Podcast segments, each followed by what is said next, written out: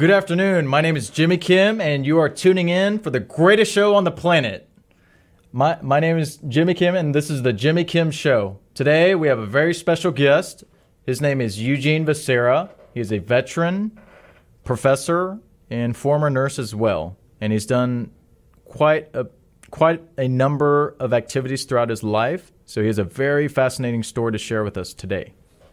All right, Eugene. So, can you introduce yourself to the listeners?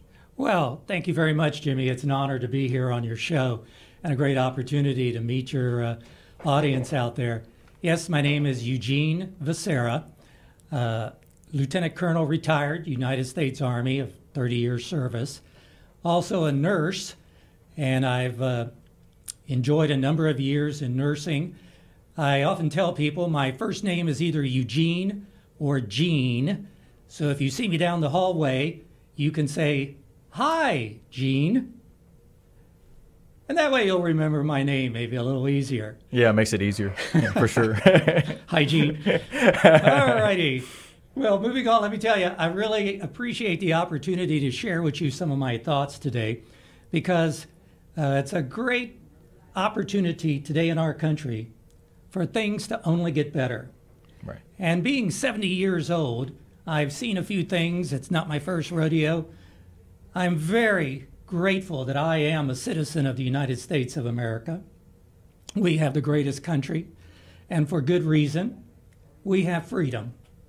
And freedom allows me to find happiness in my life.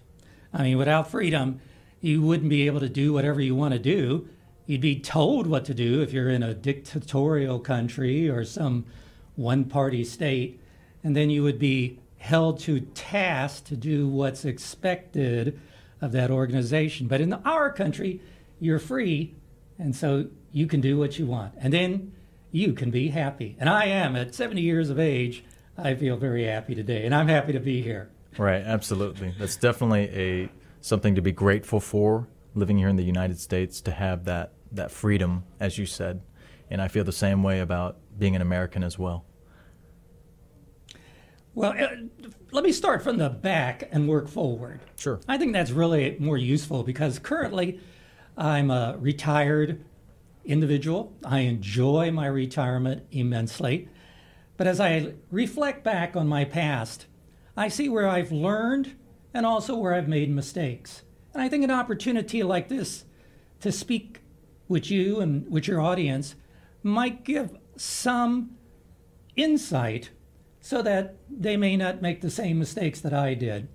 And then also, they might be inspired to achieve as I have been blessed to achieve. So I, am going to share some things here with you today.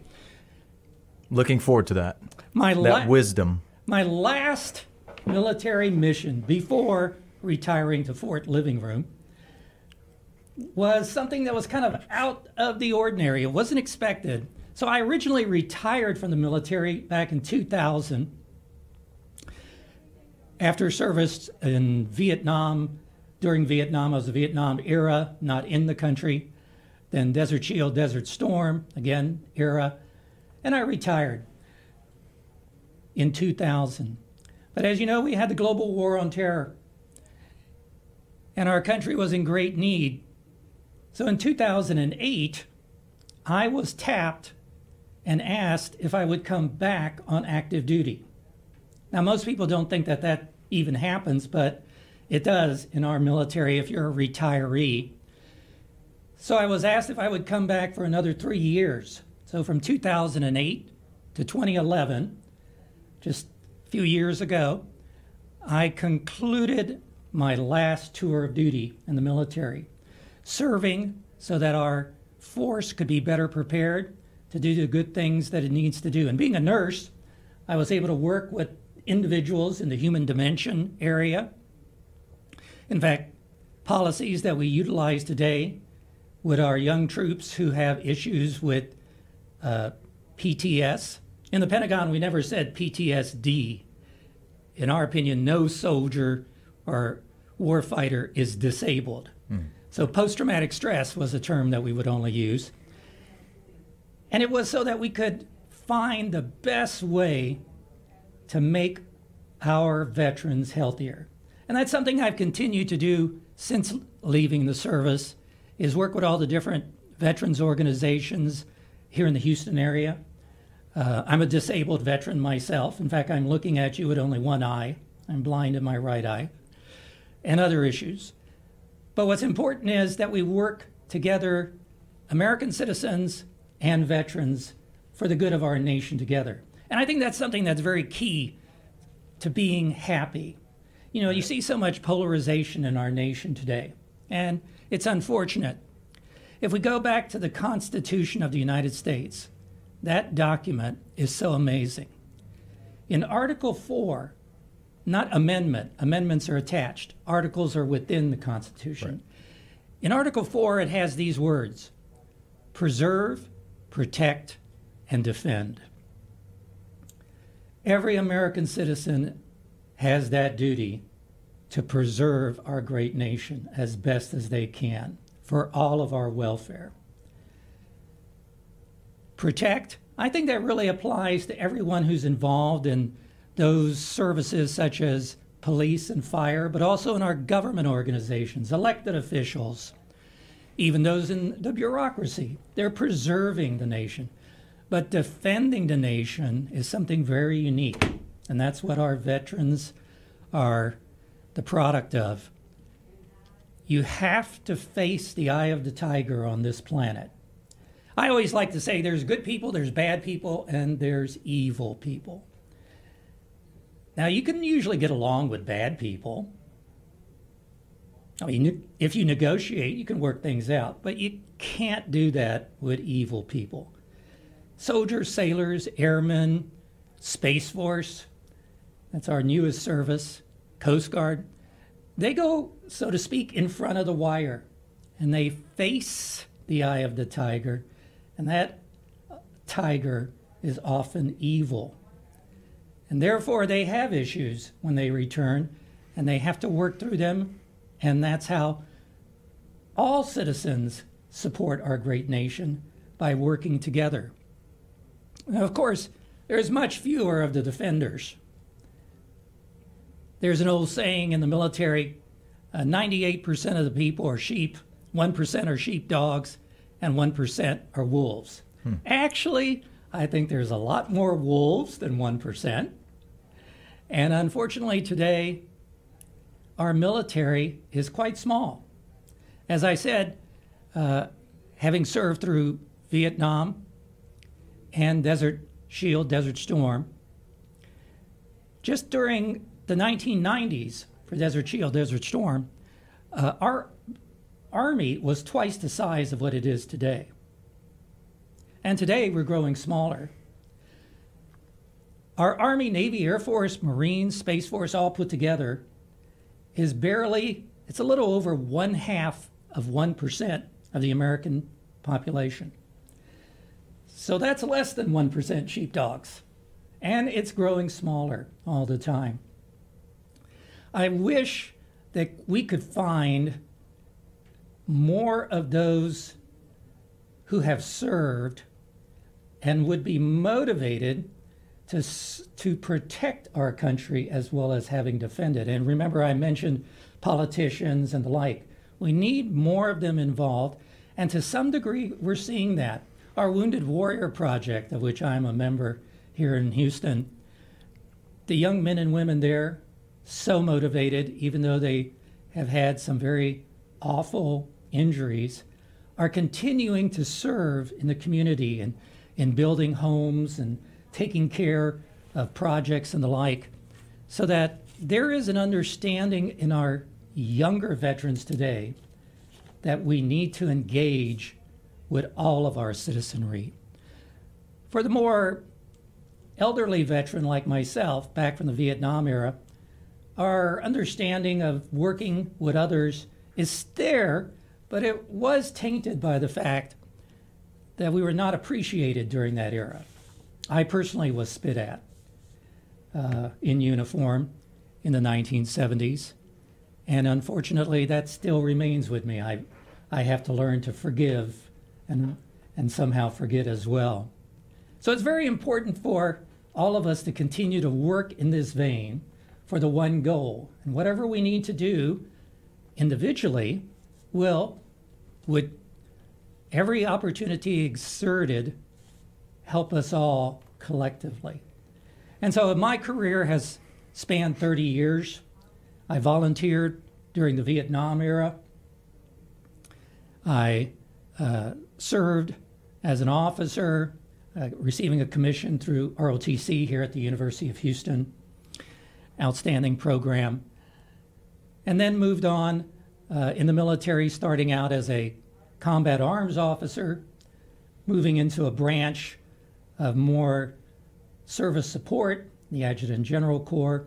And then because I was afforded the opportunity later in my career, went to nursing school, uh, obtained my RN BSN from Texas Women's University. And so I say, in a sense, uh, I've done the full circuit from the combat, taking life, to the medical, saving life. So I've enjoyed my career, but I see now it, it doesn't really end. No matter how old we get, the opportunity is still there for us to continue to serve. And that's why I'm grateful to be here with you today. And I know you're probably going to ask me questions I'm not prepared for, but I'm going to give it my best shot. That's okay. It keeps it interesting. and put me in my place. I, I need some more humility. We all do. So go ahead there, Jimmy. Shoot away. Right. So one thing I was that you were mentioning earlier is our military in terms of numbers and enrollment and enlistment and officer candidates. You said that that's declining right now. So my question, Eugene, is how can we fix this and make it so that morale is going up and people are more excited to join the military, whether it's an whether you're enlisted or training to be an officer? What are the solutions? Oh, solutions. So let's uh, see what we can do to address that. First of all, I'd make a distinction between morale and propensity. Within the military, there is very high morale. It is a volunteer force today. That started in 1973. Prior to that, it was uh, drafted as well as volunteer. I was a volunteer, but I worked with draftees, and that was that had issues. There was a mixed bag. Morale was an issue in those 1970s and early 1980s. But with the volunteer force, there is, there is no problem with morale. Our soldiers, sailors, airmen today, our Coast Guard, they are highly motivated. It's just that there's not enough of them.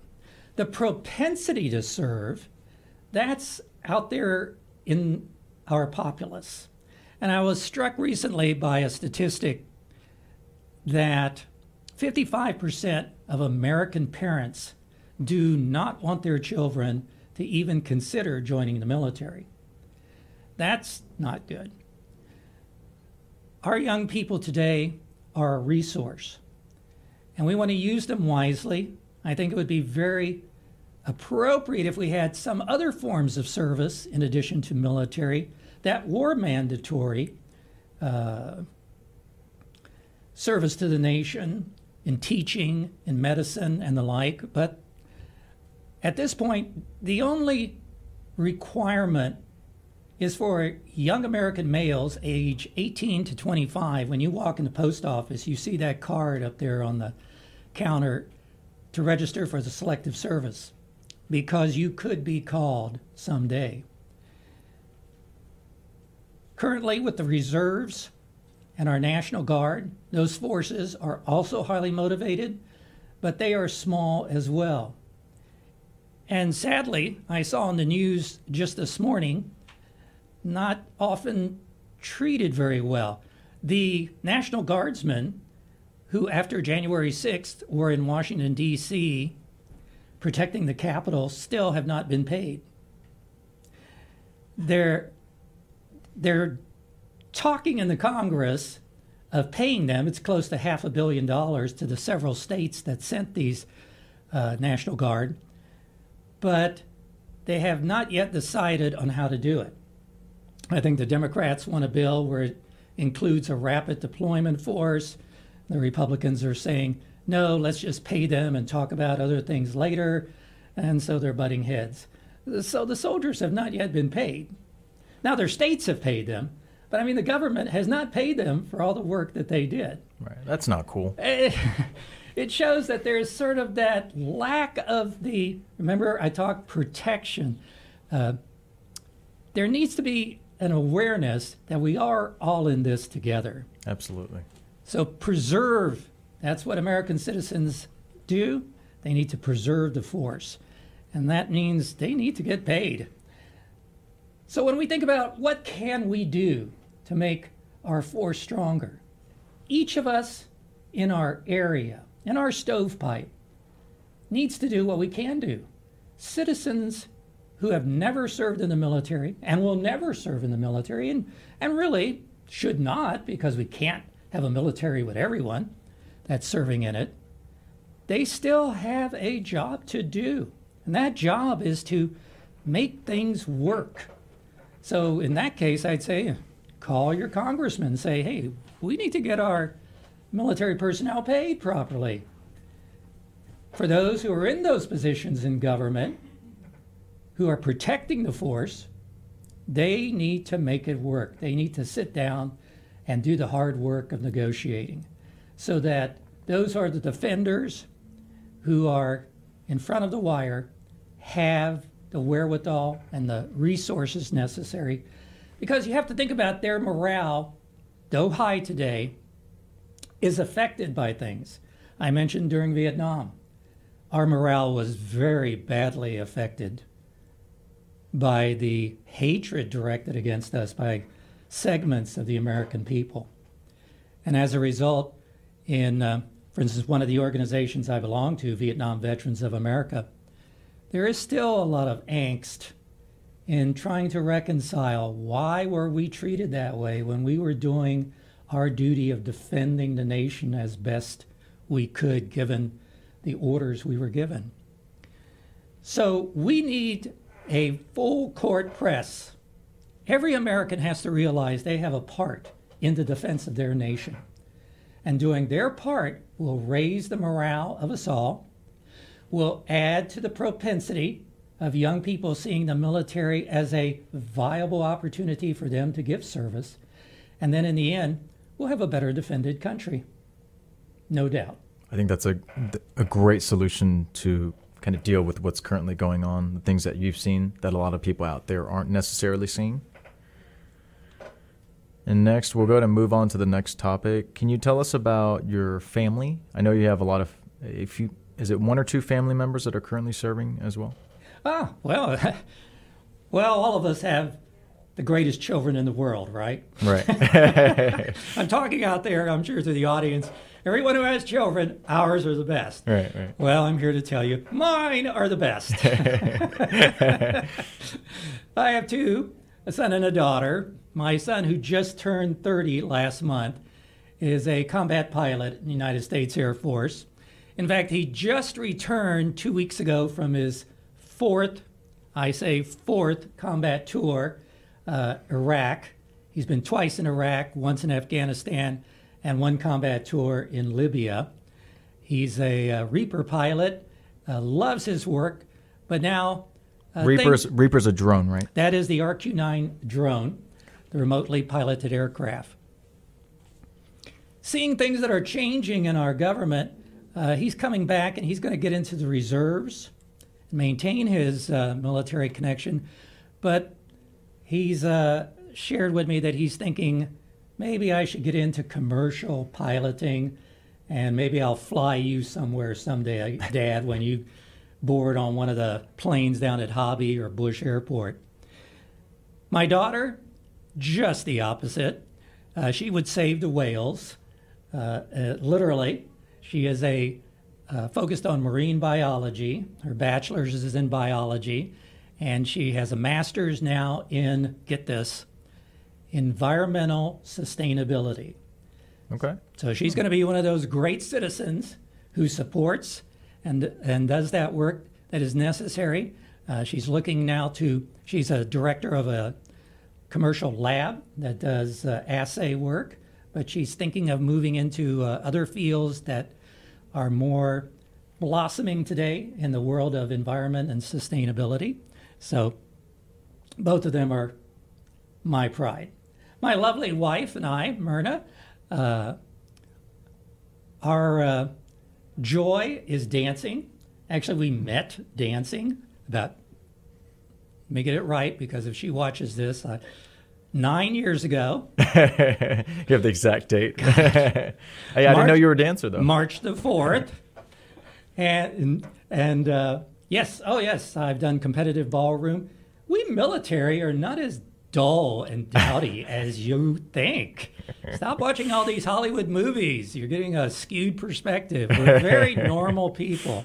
You know, I would just tell you uh, in the military, I, have known many uh, uh, Rangers, Green Berets, uh, Delta. They're normal people. We're, we're not screamers. We're not Rambos. We're just like you. We take our children to school in the morning, and then we do that important work that we feel called to do, which is defend the Constitution. Right. Yeah, totally true. Although I'm a big fan of Rambo. I am too. Love that movie and his character. He spoke to us Vietnam era. Yeah. Uh, Sylvester Stallone? Yes, you know, in Rambo 1, he said to the colonel, uh, Are we going to get it right next time? And, and the colonel said, Well, it depends on you, Rambo. And I think that is true. We, we Vietnam era, we need to work on forgiving the American people and then doing what we need to do to contribute back to our great country, as many are doing, uh, and as I'm trying to do, because it was a tumultuous time. We think this time is the only difficult time we have in our nation's history with the political infighting. There's always, every generation is going to have its challenges. So you Absolutely. have to stay above the water and keep your eye focused on the goal, which is caring and concern for each other, compassion, understanding for each other's differences, embracing those differences, but all under the rule of law of our Constitution. That Constitution of the United States is like a contract. And when you sign a contract for, say, a car, you are held to that contract, aren't you? Yes. Oh, yeah. That is correct. Well, when yes. we were born, we signed a contract literally to the Constitution of the United States. And it has in there, as I just iterated, preserve, protect, and defend. We have to do that. We have to follow its laws. We have to do the best we can and not be contract breakers. I totally agree with you on, on that as well. Yeah, we, we have to have a nation of law and order. If we don't have that, we will not have a nation. So true. And if we go to the extremes, you will never get justice from either extreme. If we stay focused on the median, on what is our great nation's uh, great assets, which is our rule of law and our ability to negotiate and work together, we'll stay a great nation. Absolutely. And then we'll have what's necessary when the next need arises, whatever it may be, militarily, economically, medically, financially, all of those areas. Right, and we need that for so that the next generation can live in comfortably and be happy like me and be happy and, and, live in peace as well. So true. Yeah. So next, I want to go on to your military decorations and the war, uh, the wars that you've been in. I know you described it a bit already, uh, you don't have to go into that much detail, but kind of like in a nutshell, and also the roles that you had in those those conflicts. Certainly. Uh, well, usually you would ask, you would look at a soldier's or a military person's chest, and you'd look at all those ribbons and go, "So, what do these mean right. here?" I know you have quite a bit.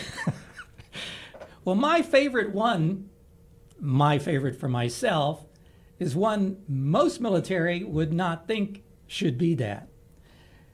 It is the National Defense Service Ribbon. And it's one that you get by just being in the military during a time of armed conflict. And here's why that one is more important to me than all the meritorious service and commendation and the like. I have my foot in two camps pre 9 11, post 9 11. I received an NDSM for service during Vietnam. I received another one for Desert Shield, Desert Storm, and you put a star on the original ribbon when you add. Right. And since recalled as a retiree recall for Iraq, Afghanistan, I received another star. So I have two stars in addition to my NDSM signifying the three major conflicts of the last half century. Now, I must honestly say, in the many different organizations and groups I go to, I have yet to encounter another person like myself who has an NDSM with two stars on it. I hope there are some out there. Let me know. I'd like to meet you. We'll have to start our own little support group. that is outstanding. but it's very rare. Right. And so I'm very proud of that. As service goes, when you're in the service for as many years as I was blessed to be, you have the opportunity to do many things. I've had uh, overseas assignments as well as here in the States. I've worked at Training and Doctrines Command. Uh, in fact, I served under General Martin Dempsey, who went on to be President Obama's chairman of the Joint Chiefs. I've served in FORSCOM, the Forces Command. I've served in Southern Command, which is all of uh, Latin America, our support there. I was the deputy commander at Puerto Rico at Fort Buchanan. And because we had a terrible hurricane, something we know about here in Houston, Right. But in Puerto Rico in 1999, we had Hurricane Georges, which was an awful hurricane. Because of it, and being the deputy commander, I became the Emergency Operations Center manager, somewhat like uh, County Commissioner Judge Emmett was during Hurricane Harvey. I was that for our military forces in Puerto Rico and throughout the Caribbean at that time, and, and received a humanitarian service award for that. I also had the need to serve in 1992. I happened to be in Los Angeles for the LA riots. So that was a very unfortunate era of our history. Remember, in March, January 6th, we sent the National Guard. In Los Angeles in 1992, it was so bad. Not only did we have the Guard, we had to call the active Army up. So I was with 9th Regiment Manchus from Fort Ord and was in uh, support for their activities there and uh, saw a lot that really made me realize it's sad when we fight, but it's fortunate that we have the processes to bring our country back together. In the medical area, as a nurse, when I was serving at uh, national level, I was with the three star command, Army Accessions Command, in charge of all of our training centers for the Army throughout the United States your Fort Jacksons, uh, your Fort Hoods, your Fort uh, Knoxes, and the like. 132,000 trainees at any one time are in these centers. And because I was the nurse on that team, it was right at that time in 2009 we had the swine flu, H1N1. Remember that? Yes. Yeah, that Barely. Was, that was before COVID, but at that time it was very critical. So I was made the project officer for Heaney, as we called it, H1. We turned the one into an I, so our slang for it would be Heaney. Right. So I was in charge of that for all of our training centers to coordinate the activities. Fortunately, it didn't turn into as bad a situation as COVID has, but I saw how we had the opportunity to lay the groundwork. I think uh, that helped us at least have the floor from which started this time around. And I would say we better get in the lane because there will be next times down the road. And lastly, I'd, I'd point out I was in 1999, I was the Army's designated project officer for the transfer of the Panama Canal from the United States to the Republic of Panama. I was the Army representative on that transfer team since I was there in Puerto Rico as the deputy commander at Fort Buchanan. I had the opportunity to write a 250 page operations plan to do that. That was very insightful, working with a foreign government, working with all the different agencies in the United States, federal, state. Uh, over the 92 years that we had the Panama Canal,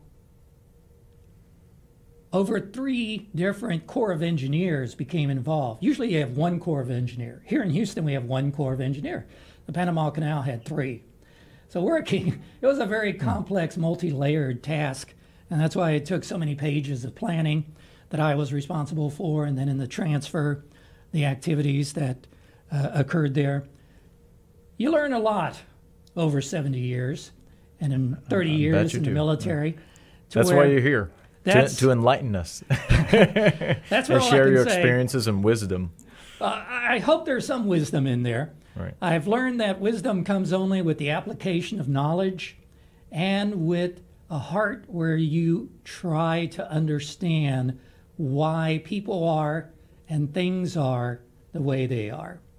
And I, that, if there's anything I convey today so that people understand what the military really is like and what uh, officers, sergeants, and enlisted are like, it's that we, we really do listen. Leadership, you can only be a great leader if you're a great follower. And to be a great follower, you have to be a great listener. So when you become a great listener and you're a great follower, well, then you can be a great leader. You can't do it any other way. If you just put someone in who hasn't learned how to work with people and be a follower, they may not prove to be the best leader. So it's very important to understand in the military, we profess what we espouse and we listen.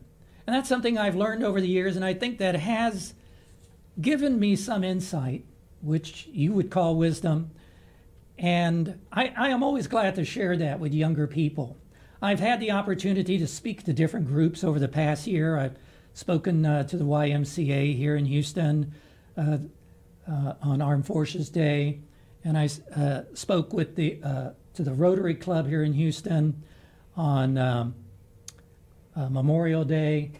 Uh, looking forward here to Veterans Day. Well, those are the three big holidays in the military calendar. Armed Right. Forces Day, which most Americans have no idea. Right. Yeah. Uh, that's back in May. It's when we celebrate soldiers, Active sailors, and duty. who are alive. Active duty military. Exactly, Correct. and on active duty. Memorial Day is when we commemorate, we don't celebrate, we commemorate Yes. those who have died in defense of our nation. And then Veterans Day, which is coming up November the 11th, is old gentlemen and ladies like myself, usually, who, are, who are still alive, but are trying to be of service still and to share that wisdom. And so I look forward, uh, in past, we've had the parade downtown. I've been on the University of Houston float.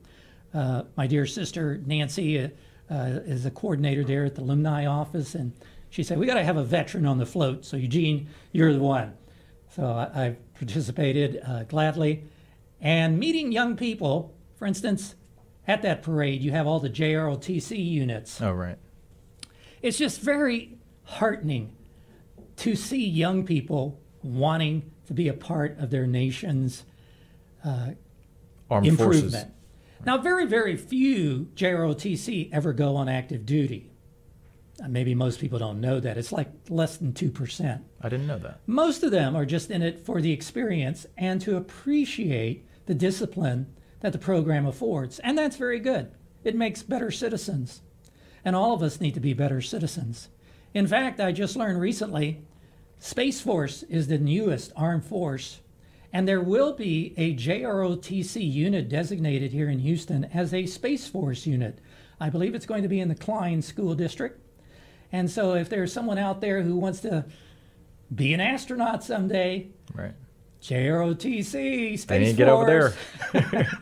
Love to go visit that group Oh, it's going to be here in the, something in the near future. You and I very together. excited about Let's that. go. We should do that. Yeah. Hooah. Go meet the commanders and, Indeed. and see their plan. Because I think you were in the Air Force at one point. I was a candidate. Yeah. I had help medical issues that prevented me from continuing.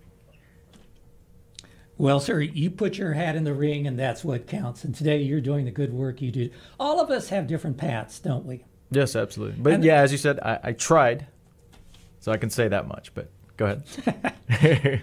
Well, then we will see you down the road, perhaps someday, uh, flying el- uh, as a private pilot because I see Maybe. that spirit in you. You know, I see it in my son. I looked up one time the personality profile of a pilot, and it's very interesting.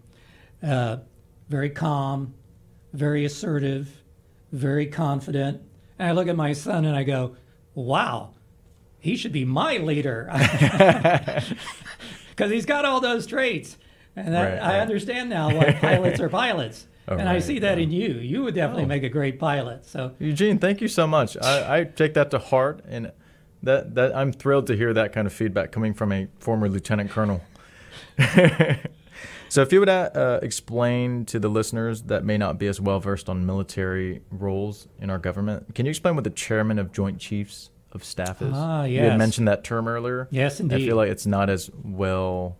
Some individuals may not know what exactly that is. Mm-hmm.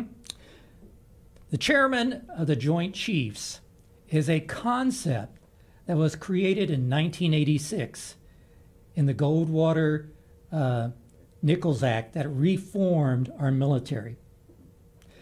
When you hear today on the news things like in CENTCOM today, which means Central Command, which is Afghanistan and Iraq, that was a product of that congressional legislation in 1986. It divided the world into 16 regions. Here in the United States, we are in NORTHCOM, which is uh, Mexico, Canada, and the United States. That is one of the CINCdoms, commander in chiefs. So there are four star commander in chiefs of all of these 16 regions.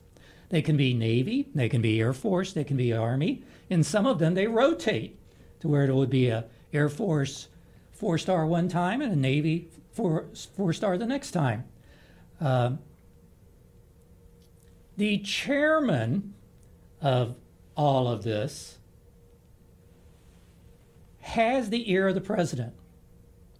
They So works directly with the president. works directly with the president so as to be like that conduit between the president and all of these we call them CINCdoms c-i-n-c commander in chief c-i-n-c Right.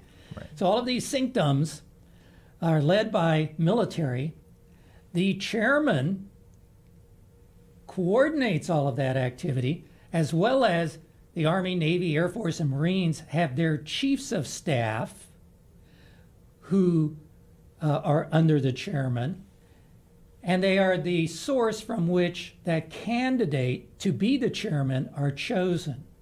So right now, for instance, we have a Army chairman of the Joint Chiefs. In the past, we've had Navy, uh, uh, Air Force, um, Marine. It rotates. We Right. currently have an Army chairman of the Joint Chiefs. Um, most people will probably most connect with uh, Colin Powell during Right. Desert Shield, Desert Storm. Yes. He was the chairman of the Joint Chiefs, and as you recall, that was in 1990, and I said this legislation was 1986. He was the very one of the very first who exercised that role, and you see how well Desert Storm went for us defeating the opposition within 100 hours, because he was there in that coordinating role. He was able to assist the civilians in the government, the president and all of his staff, to understand and to assist the military to understand the civilians since he was in that pivotal position. Right. As the liaison. Exactly. And that's why it went so well. Right. So to be the chairman of the Joint Chiefs is not something that's always been. Right. Relatively new. If we look at the whole new. history of the military. in the last 30 years. Right. But it's worked out so well that uh, only improvements, I think, can be made to it. As you see in the military today, it's necessary for us in the military on active duty to be apolitical, Yes. which is why they try to stand back, not get engaged in politics, but to be the defenders of the nation. And so that's why they sometimes you see on the news they'll say things that they say uh, they should not get involved in politics, and so maintain that position of liaison uh, and leadership. Again, good leaders are good listeners. So one, one experience of mine have been general flag officers, and that means when you have a star, you have a flag. They are good listeners. And I think most Americans don't realize our military is actually a very compassionate organization. It cares for its own and it cares for our nation. And it really is an amazing family to be a part of. Those years that I served, when they asked me to come back after retirement as a recall, retiree recall, I was ready. And if they asked me today, I would do it again. Because it's just an amazing organization, our American military. We're not out there to conquer the world, we're there to secure freedom. And as I said earlier, freedom leads to happiness. You can't have happiness unless you have freedom to exercise your talents and your ability. So that is how it starts at the top with the chairman of the Joint Chiefs, works down to the Joint Chiefs, and then to all the different CINC commanders throughout our force. Okay, yeah. So very important role. And as I said, some a lot of individuals out there that have not served in the military may not be as familiar with that position, yet it's so important in our political system. It is indeed. And the good thing about all this knowledge and wisdom you're sharing with us, they are totally applicable to anything you're trying to do in life, even in business or personal life as well. And from my personal experiences in life, application is the key. You could have all the knowledge in the world in your brain, but if it is not applied, it's almost useless. you're, talk, you're talking the walk. Absolutely, yeah. I always, I, I always, like I said, application is what I constantly try to do, and and you're going to make mistakes, and this is for the that's young part of the out process. there. Right. You must make mistakes. Right. There is no option, but get yourself back up, dust yourself off, Right. learn from that mistake, and don't repeat it again. A very uh, trope phrase we use in the military is, uh, "Sorry, sir, won't happen again, sir." yeah, I rarely say this in public, but I have made a lot of mistakes in my life as well. But I learned, and I do not make the same mistake again. And to have compassion for each other, as I have for you and you for me, that's how we move forward. Absolutely, absolutely. And another thing we had discussed was about mentors in the community. I feel like moving forward, we're, we're going to need more mentors out mm. there that's guiding the next generation. Oh, yes. Even myself personally, I've had some world class mentors myself, and that has shaped me to who I've become now. Yes, And I'm sure yes. you've had a tremendous amount of mentors as well. Well, I wish I would have had more. Okay. You know, the idea is very great. And a lot of corporations and organizations uh, talk to talk, they don't always walk the talk. A mentor really is someone who has your best interests at heart, who's been where you want to go. If they can listen to you and see where you want to go, and then marry their wisdom to your intentions, it's absolutely awesome. And when I worked at the Pentagon, many of those people up there will tell you it was a mentor who did that that inspired them to get there. I'm sure it's the same in uh, business and, and other areas as well. But unless you have that, you're reinventing the wheel. So it is important, but we don't really do it very well in our society, and certainly not Right. uh, from what I've seen out here in the business world. Uh, I have tried to do that, particularly in my nursing world, Okay. to take on the opportunity to mentor students. Students will come up to me and say, uh, when I'm teaching, um, Well, uh, Professor, just tell us what we need to know on the test. I have to do a little mentoring. All right, Eugene, for the sake of time, we're going to move forward. Go ahead. And if you can also briefly describe your nursing career and then uh, your career as a professor and then some of the military organizations that you've been a part of. So, Certainly. three part question there. Alrighty. I have been a nurse. When I first retired from the military in 2000, I was looking around to do something that was still of service. And I decided on medicine because I thought it was so important uh, to uplift average human beings by giving them some healing. And I decided, since I'm so old, medical school's out of the question, let's go into nursing. So if I had known how tough it was going to be going through nursing school, right. I would have changed my mind.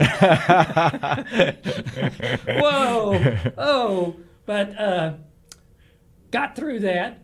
Uh, four years of uh, nursing and got the BSN. Uh, then went into practice, clinical practice. My specialty is psychiatric nursing. That's when the military saw that. That's when they called me back right. to be a nurse uh, in support of operations for Iraq, Afghanistan. Then I came back uh, from that uh, tour and started to teach. Uh, was a director of a school of nursing, a vocational nursing school here in Houston, and then uh, taught at another school and became a adjunct professor at the University of Texas in the medical center. And I always try to share with my nursing students the military aspect of medicine. Uh, medicine starts in ancient Greece, and Hippocrates, who's the father of medicine, right. is quoted as saying, If you would be a physician, then follow the military. I would share with my nursing students how, through the ages, the military has taken care of those who are wounded and improved our understanding of medical science up until today, when many of the things that were uh, developed during Iraq and Afghanistan, miniaturized equipment, um, QuikClot, which even today for uh, people who have uh, hemophilia is a great lifesaver. It's a bandage that the moment you put it on, within seconds, it coagulates the blood. That was developed during the Iraq Afghanistan period. So many things the military medicine has brought to the fore that student nurses don't know that. So I would give right. a seminar on military medicine and mentor them on understanding the role of medicine in the military. And that is how I strove to do my small bit is in educating them. Education is the key. Yes. My two children, I started educating them from the day they were born with the Doman method, and then as they got a little older with Montessori. My first wife was a Montessori teacher, and so they have never had a day when they were not in school until they finished each of them their master's degrees. Wow. That's important. And anybody out there who's thinking, well, you know, what, what do we need today for our society to be better? Well, we need a more educated people. I agree. That's the key to solving all the problems. And I think more educated people will be better mentors, and then better mentoring will result in us not infighting so much and seeing each other as enemies because intelligent people don't do that. And if they do, right. I'm shocked. Right. They are not intelligent. So the key would be that we can start with our young people day one to give them proper opportunities.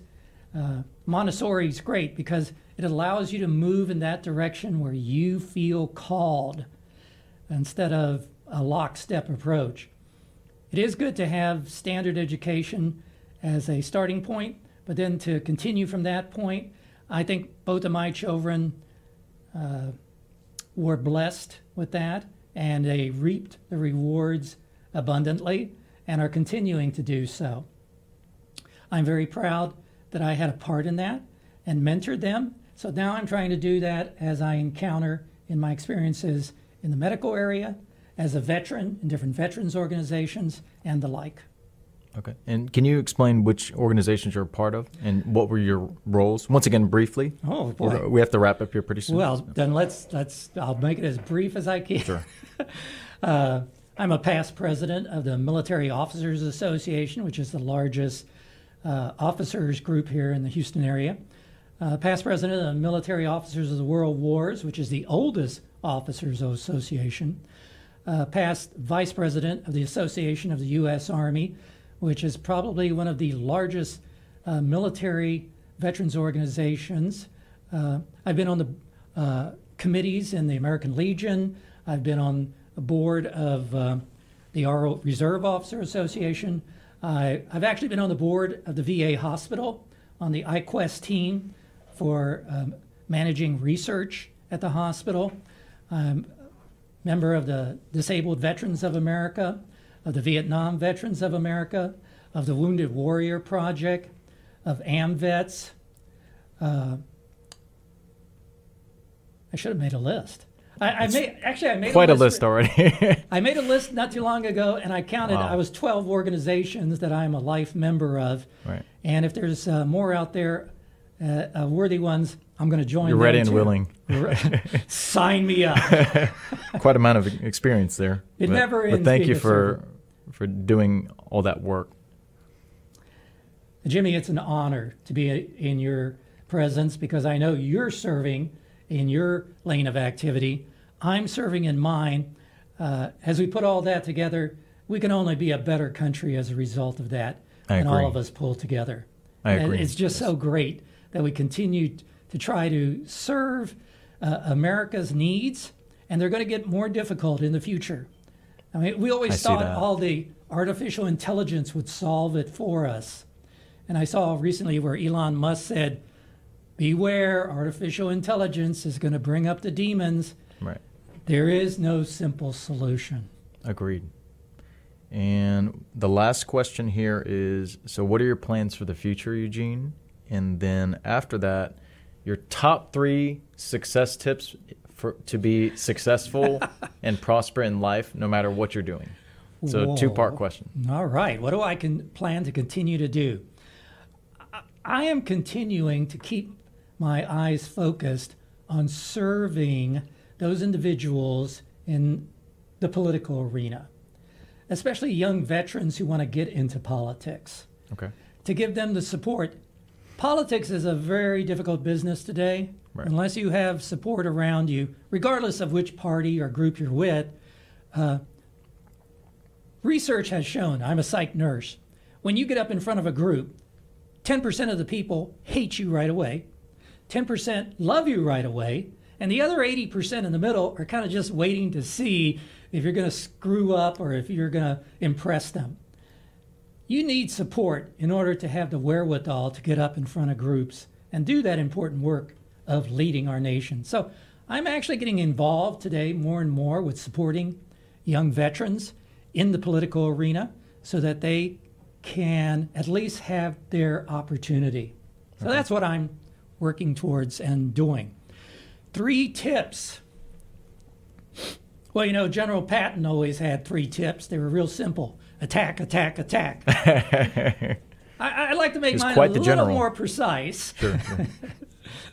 First one is something I, I've been saying here learn to listen.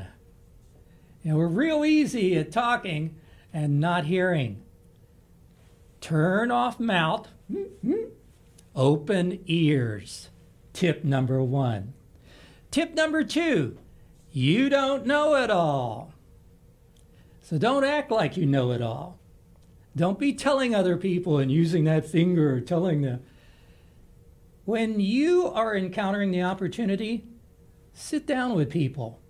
Try to understand and then together reach the solution. And lastly, I would say stay joyful. If whatever you're doing does not give you joy, quit doing that. Find another lane of activity. Unless you're joyful, that defeats everything. I, I like what Mattress Mac here in Houston would always say uh, find the job that gives you joy, and you'll never work another day in your life. right. So find that joy. Yep. That's I could have said it better. I'm sure you could. All righty. Well, we are wrapping things up here to all the listeners and viewers. Thank you so much for tuning in. And our next show will be next Monday, 12 to 1 p.m. Jimmy Kim signing off here. Have a great day.